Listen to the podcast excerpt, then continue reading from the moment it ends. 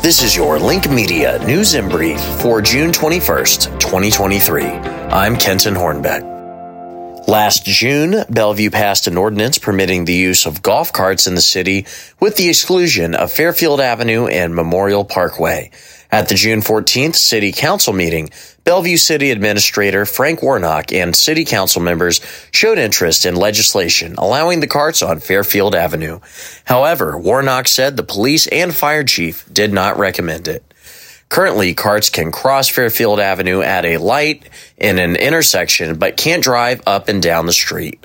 All city council members expressed interest in legislation allowing the carts on the avenue, adding that if it did not work, they could, quote, roll it back. Warnock said he could draft something for the following meeting, which takes place on July 12th. Forbes Advisor, a branch of Forbes magazine dedicated to giving financial advice, recently released its rankings for the 25 worst airports for summer travel in the United States. Cincinnati Northern Kentucky International Airport, or CVG, ranked sixth.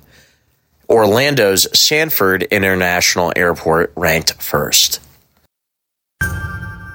And finally, the number of drug overdose deaths dropped in Kentucky last year. That's according to the most recent report from the Kentucky Office of Drug Control Policy.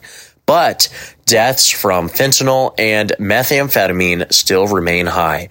Experts in northern Kentucky are saying that fentanyl and methamphetamine are what they are seeing the most on the streets. In the report, 2,135 Kentuckians died in a drug overdose in 2022. That number is down from 2,250 in 2021, but is up from 1,964 in 2020.